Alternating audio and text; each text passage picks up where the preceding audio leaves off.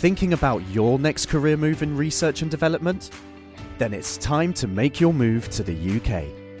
The nation that's investing 20 billion pounds in R&D over the next 2 years.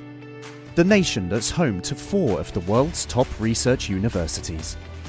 The nation where great talent comes together.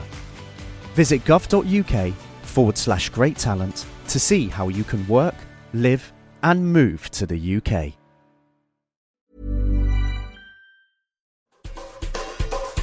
This is Scientific American's 60 Second Science.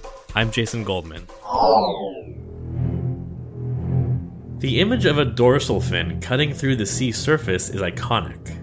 But scientists studying the stomach contents of young great white sharks off the coast of Australia were in for a surprise when they learned that the predators seem to spend a lot of time patrolling the sea floor. They have a predominantly fish based diet, which is not unexpected for juvenile white sharks.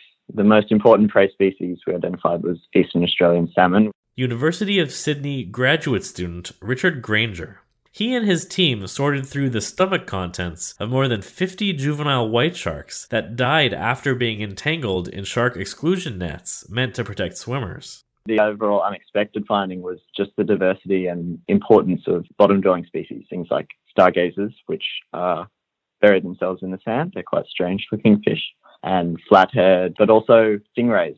People actually did not have a good idea of the particulars of great white shark diets.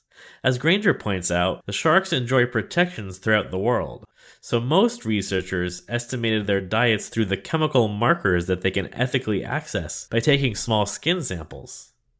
These measurements indicate at what level of the food chain the predator is feeding, but not the actual critters that make up their meals. There's quite a lot of evidence that lots of different animals, so even carnivores, omnivores, herbivores, they'll select different prey or food based on a particular balance of nutrients.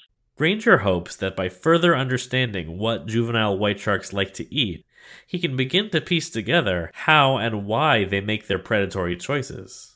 The study was published in the journal Frontiers in Marine Science.